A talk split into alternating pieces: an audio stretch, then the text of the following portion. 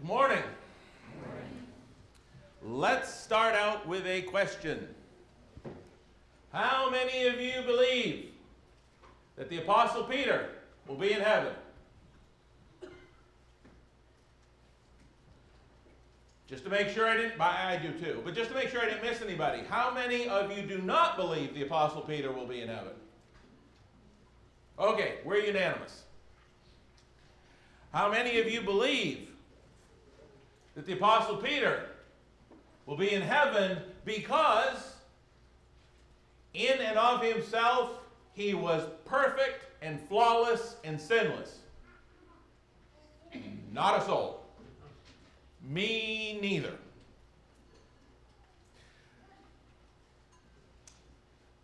Well, I believe Peter will be in heaven. It'll be for the same reason that anybody else is in heaven that is in heaven, and that's because, certainly, of the grace of God. However, wait till you hear the explanation. I don't believe that it will only be because of the grace of God at all. You see, here's why I say that. There was something else that Peter had in his life that Peter did have total control over.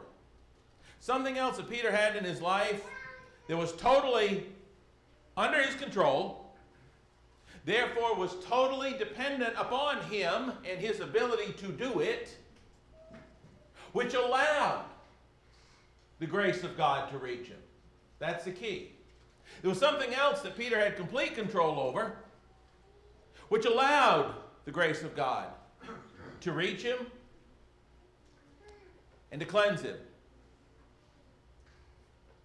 You know what it was?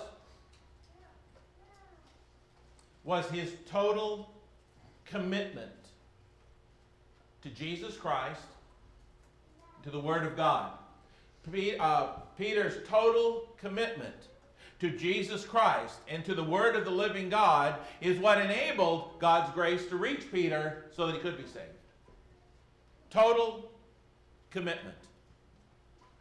I may have told you this before, and if I haven't, you'll probably hear it again, whether I have or not. It is my favorite illustration of the term total commitment. Probably because it's got talking animals in it. So you know it's a fictitious story, right? It's the story of the pig and the chicken. The pig and the chicken are walking through the farmyard. They know that the farmer's wife has been ill for a long, long time, and they want to cheer the farmer up. And so the chicken says to the pig, I know what will cheer the farmer up. We need to give him a bacon and eggs breakfast. And the pig says, That's easy for you to say, but for me, that requires a total commitment. Total commitment. Have you ever known of someone to just throw up their hands and quit being a Christian? Have you ever known someone to leave the church because they got their feelings hurt? Because they got corrected? Because they got challenged? Did you ever know somebody to quit being a Christian or to, to leave the assembly of the Lord's church because they felt that either a brother or a sister, maybe an elder, maybe the preacher, maybe a deacon, somebody in the church had challenged or stepped on their toes a little bit too hard, or maybe one time too many? You ever know someone like that? As I consider that, I want us to just think about, I'm not going to turn there, but I just want us to think about the parable of the sower in Matthew chapter 13. You will recall that in that parable, Jesus said some would hear the word and they'd receive it with joy. They would be excited. But he said after a while, when the going got tough, and continuing to obey the word would either cause them some discomfort some inconvenience, or to have to do something other than what they wanted to do, that they just rebel. They just reject the truth. They just turn and walk away, distancing themselves as far as they could get away from the Lord, the Lord's Word, and the Lord's church. You ever known somebody like that? It's similar to what we read about in John 6, if you would turn there. In other words, their commitment would only last as long as it was convenient. Their commitment would only last as long as it was comfortable. But when trouble arose because of the word, they would just distance themselves as far as they could from the Lord, His truth, His church, and everything that went with it. We see something similar in John chapter 6, beginning at verse 59. Jesus has given some teaching here, and it was a little bit difficult for some of them to take. And it says in John 6, verse 59, these things he said in the synagogue as he taught in Capernaum. Therefore, many of his disciples, when they heard this, said, This is a hard saying. Who can understand it? And if we were to trace down to verse 66, we would see that from that time many of his disciples went away and walked with him no more. Notice these were disciples. These weren't just people that hadn't been converted to Christ. These were disciples. Some of them got to the point, they said, this is too hard a teaching, and, and it got inconvenient, and it got uncomfortable, and they couldn't quite maybe get their minds around it, and so their commitment to being his disciples came to an end. When the teaching became uncomfortable, their commitment became undetectable. You would also recall in the parable of the sower in Matthew 13 that Jesus would talk about another group. He said that there would be some there who would initially receive the word, but the cares of the world and the deceitfulness of riches would enter in and cause them to become unfruitful. Mark would tell us in his account their desire for other things would enter in and they would become unfruitful. And, and we have several examples of this. Give you three of them just for those of you taking notes. We could, we could see this if we were to turn and talk about Judas in Matthew 26, 14 through 16. If we were to talk about Demas in 2 Timothy 4.10. Or if we were to talk about the prodigal son in Luke 15, 11 and following. In all three of those cases, we would see that the desire for other things caused some to become unfruitful. And so those are two of the categories that Jesus talks about in the parable of the sower. But then there's the good one. There's the one we all want to be. There's the, there's the beautiful one in Matthew chapter 13, verse 23. Jesus mentioned those who'd stick with it no matter what. Those who would produce fruit those like the Apostle Peter. You just gotta love Peter. You, you really do. Brother Cowan, Jason said in his excellent devotional a few weeks back that, that sometimes Peter, he thought, got a bad rap. I agree completely. Sometimes Peter gets a bad rap. Listen, we're going to talk about this this morning, but if ever there was anybody in the church, any of Jesus' disciples, shall we say, if ever there was anyone who had multiple, powerful, seemingly totally legitimate excuses to just up and turn and walk away from the Lord, from the Lord's word, from it all. If ever there was anybody that seemed to have a legitimate reason after reason after reason after reason after reason to do that, who's Peter? Maybe you've never thought about Peter that way, but I want you to.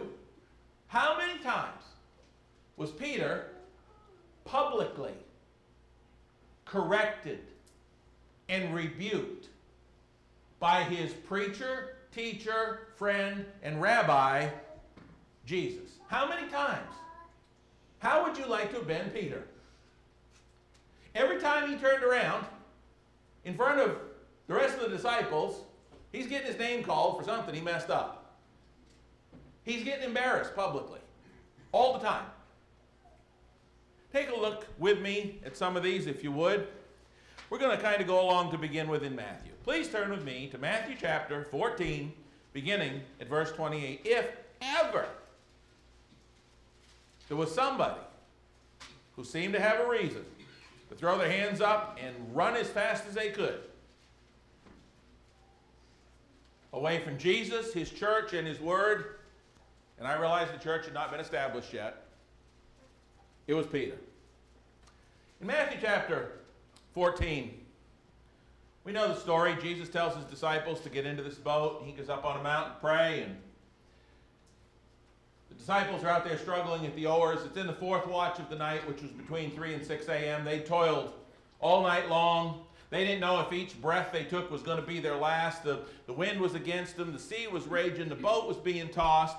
And sometime when they're dead tired and weary out there without Jesus, between 3 and 6 a.m., in the fourth watch of the night, here comes Jesus walking on the water. We all know the story. Look with me in verse 28.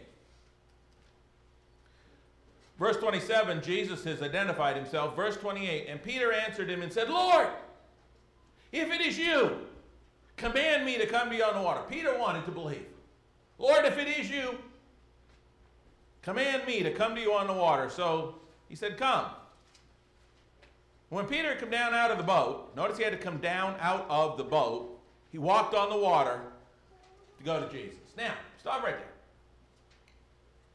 Do you suppose the other disciples saw this? Oh, yeah. They're in the same boat. They weren't that big then. Can you imagine maybe some of the conversation? There goes Peter showing off again, you know. That Peter sticking his foot in his mouth again. Remember, there was a little jealousy and contention among some of the, the disciples at this time. And, but anyway, don't want to add to the text, but here goes Peter. Okay?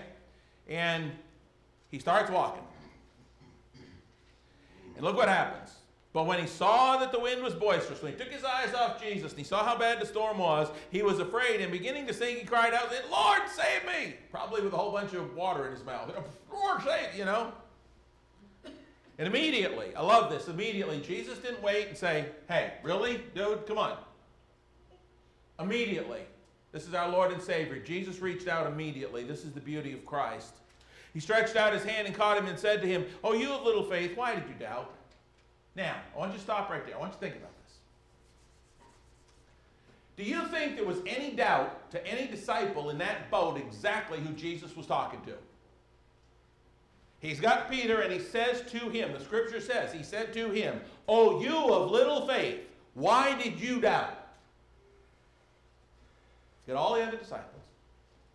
And Peter is being challenged by the Lord in front of them all. Would that embarrass you? If your preacher stood up here and said, Hey, Jason, sorry, I don't mean because, hey, Steve, anybody, right? You know, what's up with you and your little faith? You know, and, and he was serious. And I mean, Jesus said it very lovingly, Oh, you have little faith, why did you doubt? But just stop and put yourself in Peter's place for a minute. How many people have left the church for less than being embarrassed once?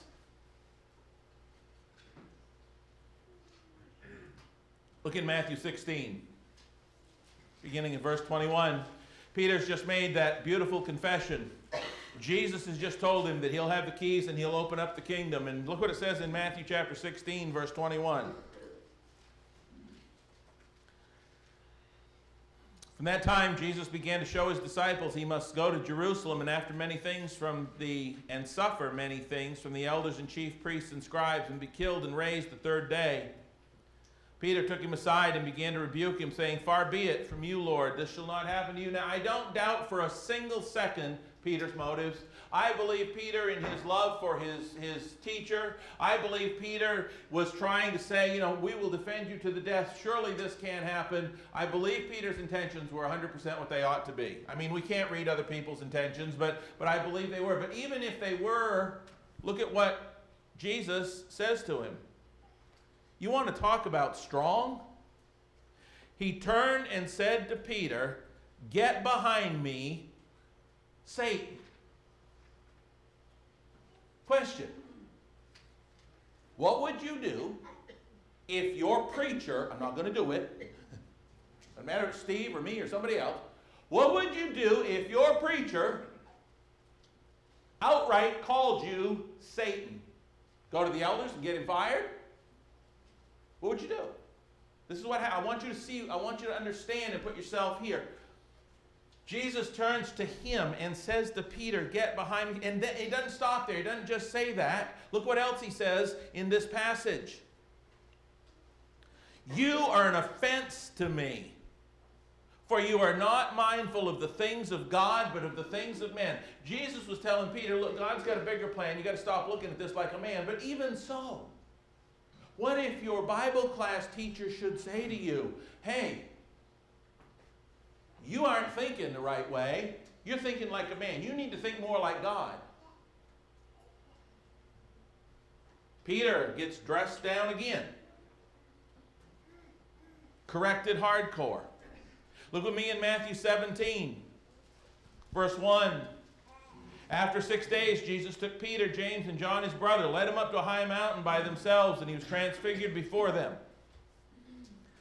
Luke would tell us that he went up there to pray took them with him.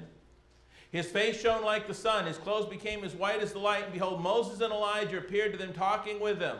Once again, Peter seems to have the best of intentions.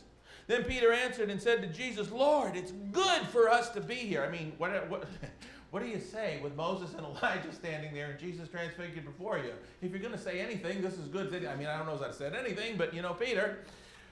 Peter answered and said to Jesus, Lord, it's good for us to be here. If you wish, let us make here three tabernacles one for you, one for Moses, and one for Elijah.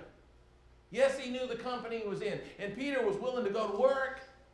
Peter was willing to build a tabernacle for them, to build a, a place, a tent, or a, a lodge, something for them to, to have shelter in, is the idea here.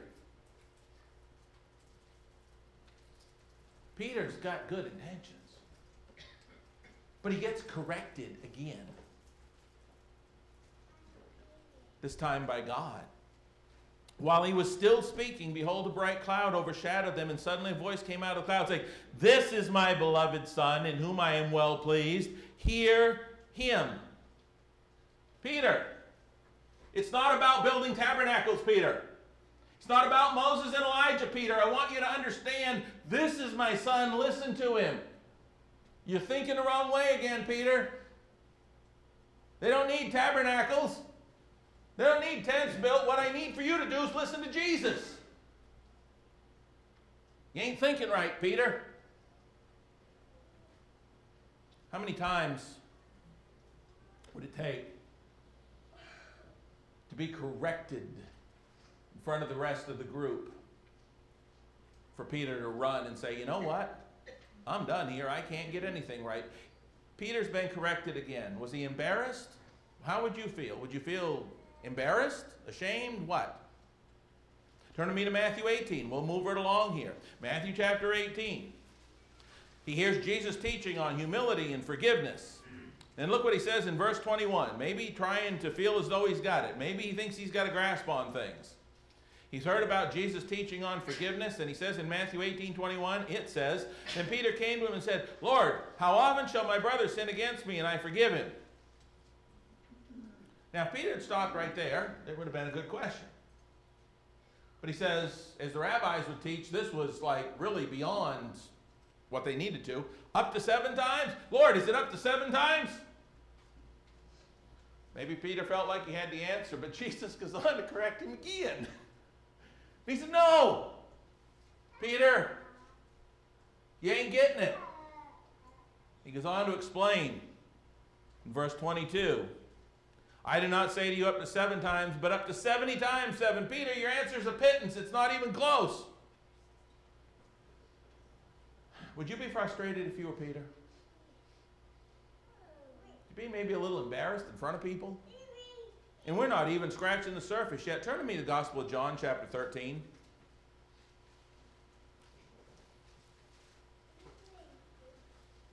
Matter of fact, there's too many of these to go through all of them in one lesson. So I'm just going to mention some later on. But in John chapter 13, that night, verses 1 through 5, Now, before the feast of the Passover, when Jesus knew his hour had come that he should depart from this world to the Father, having loved his own who were in the world, he loved them to the end. Supper being ended, the devil already having put into the heart of Judas Iscariot, Simon's son, to betray him, Jesus, knowing that the Father had given all things into his hands, and that he had come from God and was going to God, he rose from the supper, laid aside his garments, took a towel, and girded himself. If you're sitting in that room that night, and your Lord and Savior gets up from the table where you're all sitting around there on, on the floor, the low table, and you're all there, and Jesus makes this movement and gets up, and he goes over here to this, this pan of water. He goes over here and, and he gets down, and he, he's getting ready to, to what? Would that have your attention? You think you'd be watching him? The Bible doesn't say, but I'm guessing you could have heard a pin drop in that room. And so he walks over and he, he prepares to wash their feet, and he begins washing their feet. It says, after that, verse 5, he poured water into the basin, began to wash the disciples' feet, to wipe them with the towel which, which he was girded. Came to Simon Peter. Peter said to him, Lord, are you washing my feet?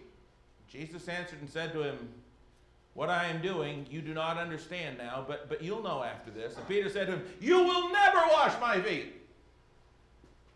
Do you suppose the others at the table heard that? I'm guessing every word was imprinted on their psychological hard drive. You shall never wash. oh, Jesus, Peter going to get into it with Jesus? What's it? Yeah. Everybody's waiting, you know. Jesus said, If I do not wash you, you have no part with me. Peter said, Lord, not my feet only, but also my hands and my head. yeah, okay, Peter. The point was, he was corrected again in front of the whole congregated group. There's no doubt whatsoever to any man in that room precisely who Jesus is talking to when he looks up at Peter and he says those words. There's no doubt Peter's been put in his place again. He's been corrected again. Talk about embarrassing. Talk about a reason to run. What would, what would what did Peter do? What would you do? What have some in the church done? Then they headed out to the Garden of Gethsemane in Matthew chapter 26, verses 31 through 35.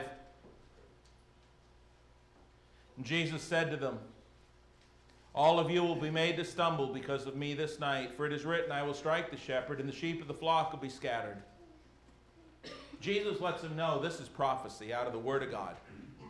He says, But after I have been raised, I will go before you to Galilee. Peter answered and said, The scripture's wrong. My paraphrase, but that's basically what he said. Let's go ahead and read it. Peter answered and said to him, Even if all are made to stumble because of you, I will never be made to stumble. Do you know how many times Peter used the word never? And every time it happened. That never didn't last. I will never be made to stumble. Jesus said to him, Assuredly. Peter's emphasizing, I think, the word never, and Jesus coming back with, Assuredly, I say to you, that this night, before the rooster crows, you'll deny me three times. Peter said, Even if I have to die with you, I'm not going to deny you. Turn to me to Luke 22. Luke 22. Peter said in front of all of them, I'll never deny you. He has said, even if they do, I'm not going to. Besides that, how do you feel if you're one of those others? Even if they all do, I won't. Luke 22, beginning at verse 54, having arrested him, they led Jesus and brought him into the high priest's house, but Peter followed at a distance. Now, when they had kindled a fire in the midst of the courtyard and sat down together, Peter sat among them. And a certain servant girl, seeing him as he sat by the fire, looked intently at him and said, This man was also with him. But he denied him, saying, Woman, I do not know him. After a little while, another saw him and said, You also are one of them. Peter said, Man, I am not. Then, after about an hour had passed, another confidently affirmed, saying, Surely this fellow also was with him, for he's a Galilean. But Peter said, Man, I do not know what you are saying. One of the other accounts will say that he denied Jesus with a curse. And immediately while he was still speaking, the rooster crowed. And the Lord turned and looked at Peter. And Peter remembered the word of the Lord, how he had said to him before the rooster crows, You'll deny me three times. And Peter went out and wept bitterly. Don't miss verse 61. In the midst of all that Jesus is going through, in the midst of all of these liars and, and this, this kangaroo court that, that was explained so well by Mark here, and everything that's going on. Peter's not real close to Jesus, quite probably at this time. He doesn't even want to be associated with him. But somehow, in the midst of all of the all of the anger and all of the, the, the, the lying and the false accusations and the punishment that Jesus has taken, somehow in the midst of all of that, the minute that Peter denies him that final time, Jesus looks right at him.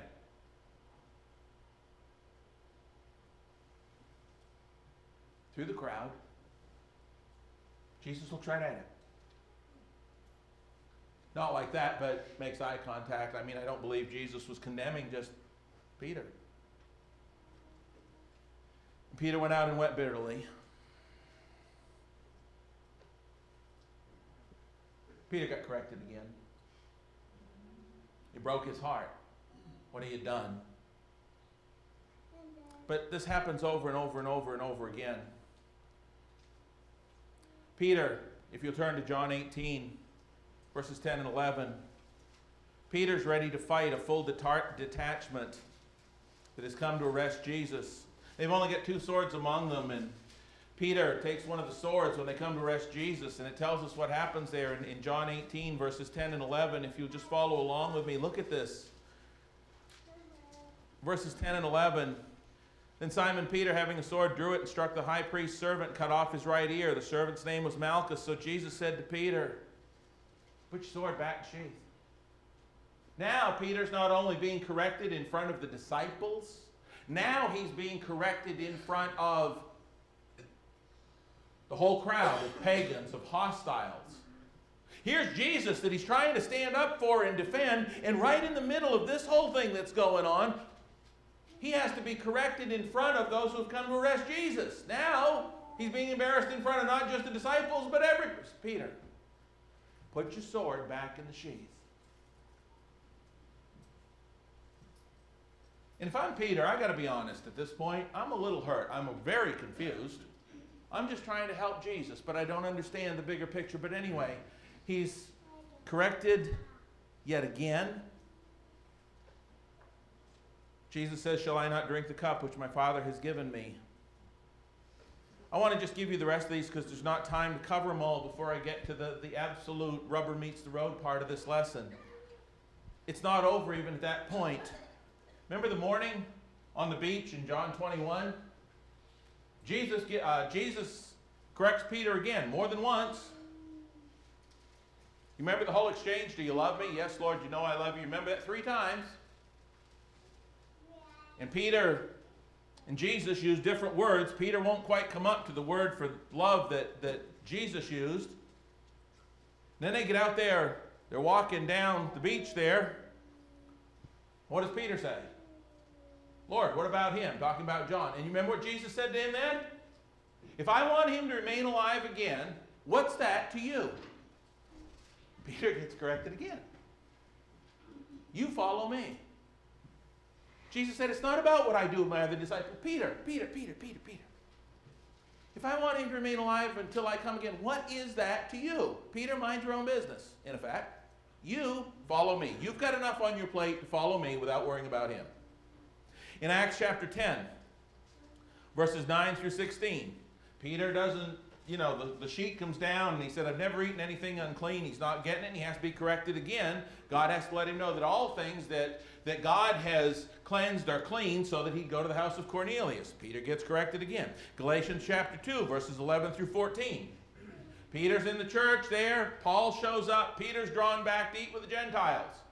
Paul rebukes him to his face in the midst of the assembly, right in the middle of them. Now it's not Jesus correcting him, it's Paul correcting him.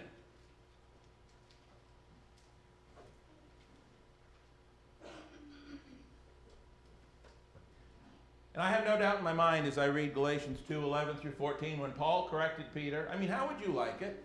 Think about this. Let me ask you a question. If I said something right here from the pulpit today, and Steve were to stand up and publicly correct me because I had it wrong, one preacher to another, in the midst of the assembly, would you think that would have your attention? You think you wouldn't be paying any attention to that at all? We'd have the eyes of every person in this room, would we not? Paul corrected Peter to his face in the midst of them. However, your version is worded, this was not a private thing. As I said earlier, if ever there was anyone who had a number of valid reasons seemingly to just up and turn and walk or run away from the Lord and His truth and His people when it came to being hurt, when it came to being challenged, when it came to being chastised, when it came to being corrected, when it came to being rebuked publicly, it was Peter. We can probably all think of people who have left the church over a lot less.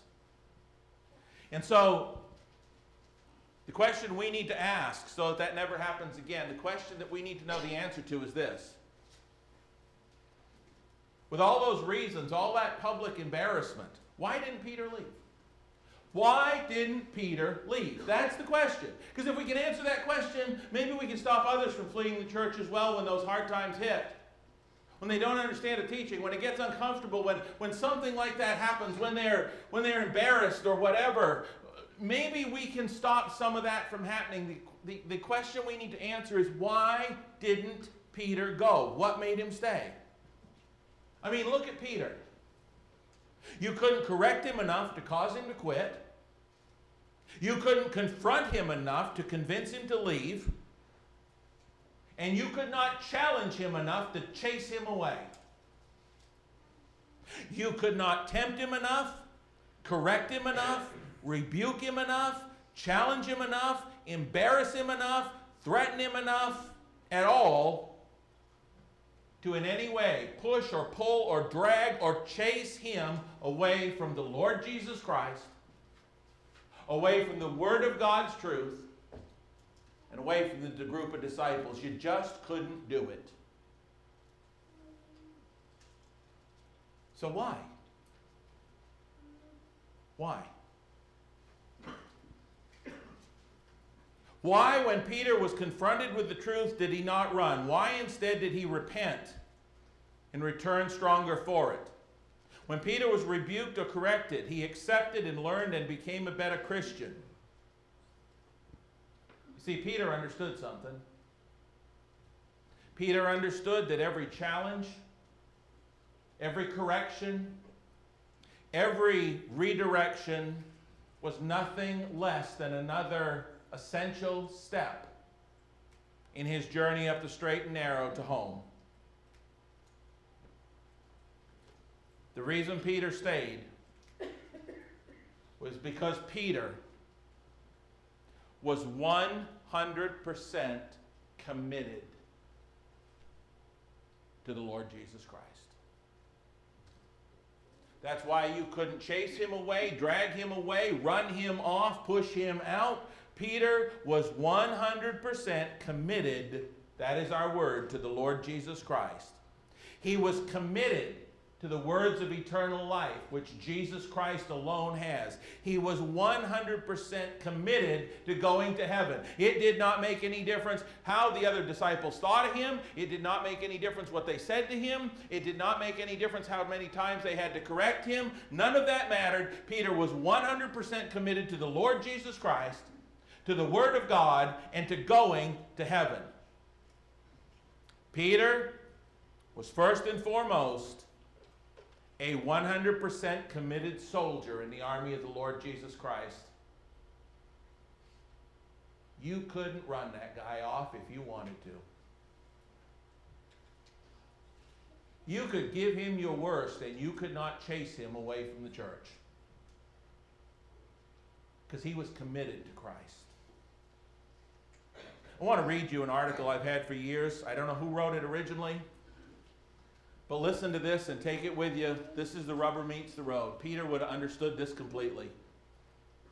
Because Peter was a soldier, a committed soldier in the army of the Lord Jesus Christ. The article is entitled, I Am a Soldier. I am a soldier. I am a soldier in the army of my God.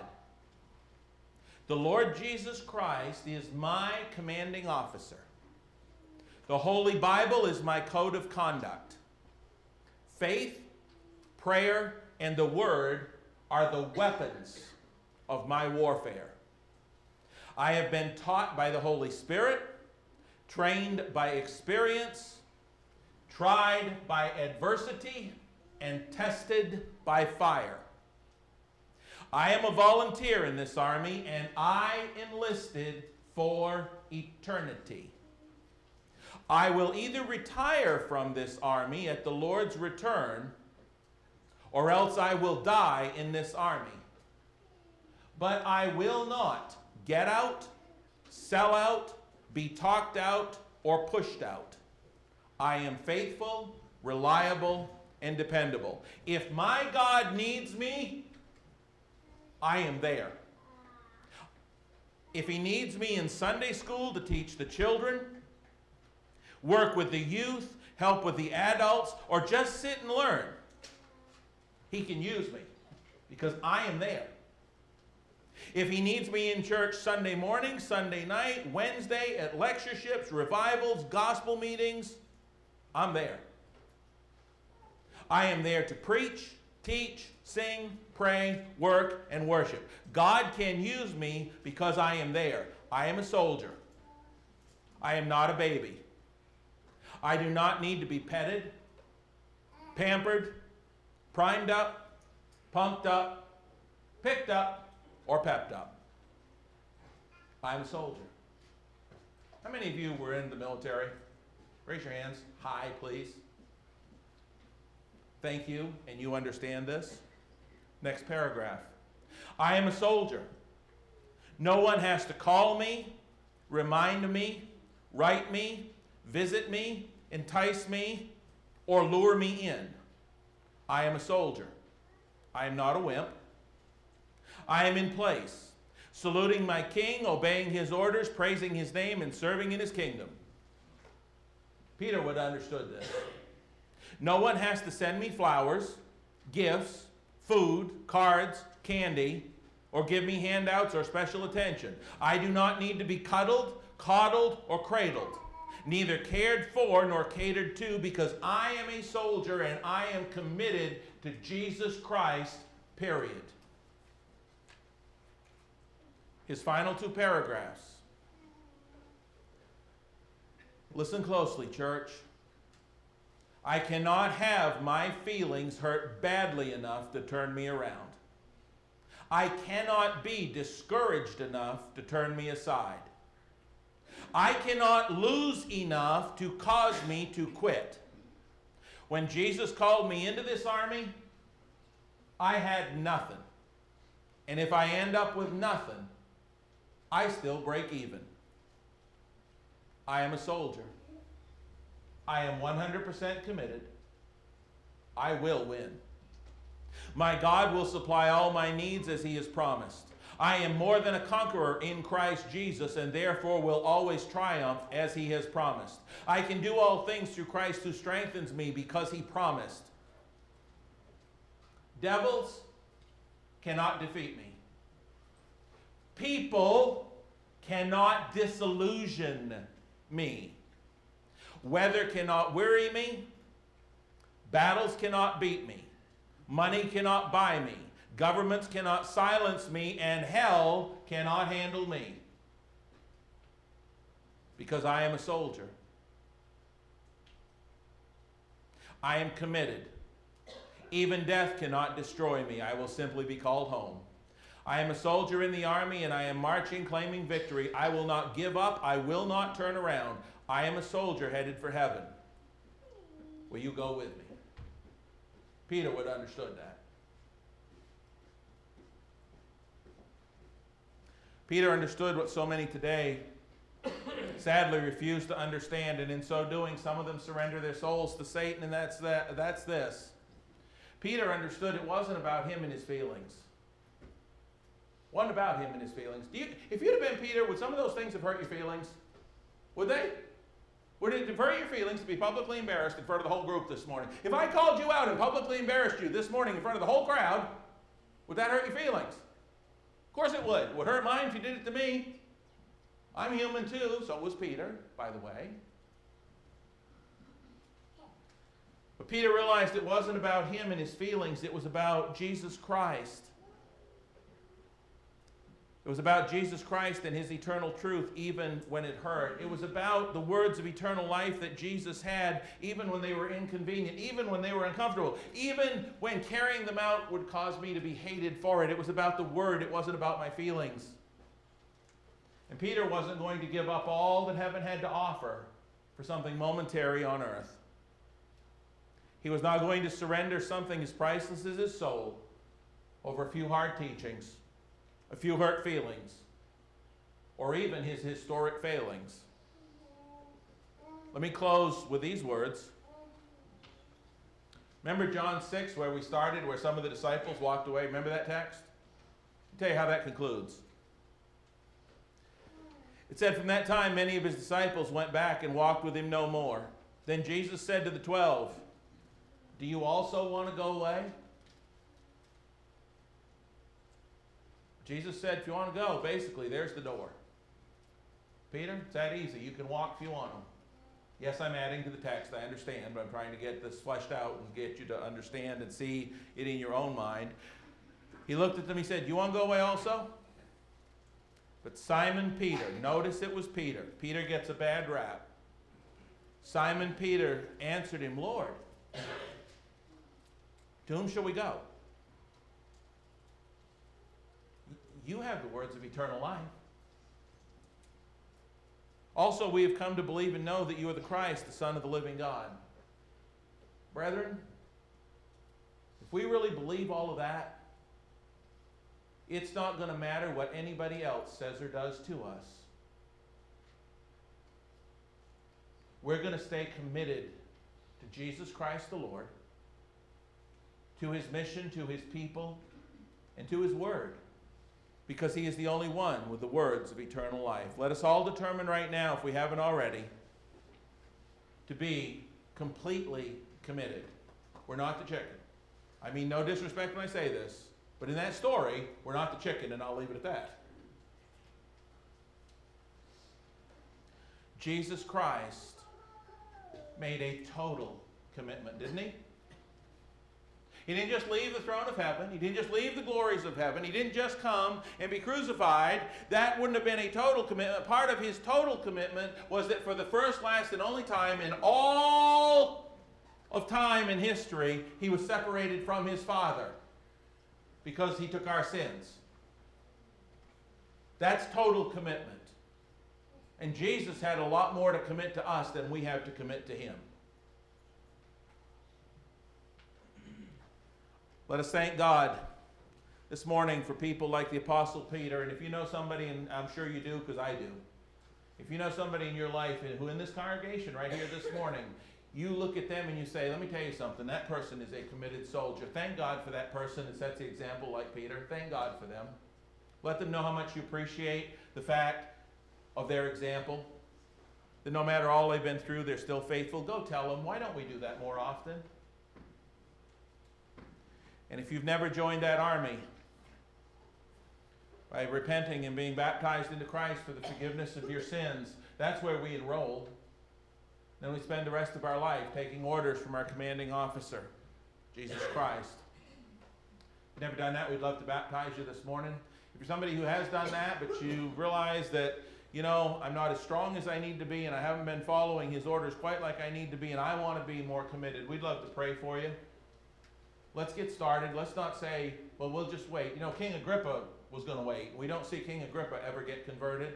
Let's not wait to be 100% committed. We can be somebody who's been baptized and be a Christian, but maybe we know our own commitment. If, it, if it's 95%, that's really good, but it ain't 100.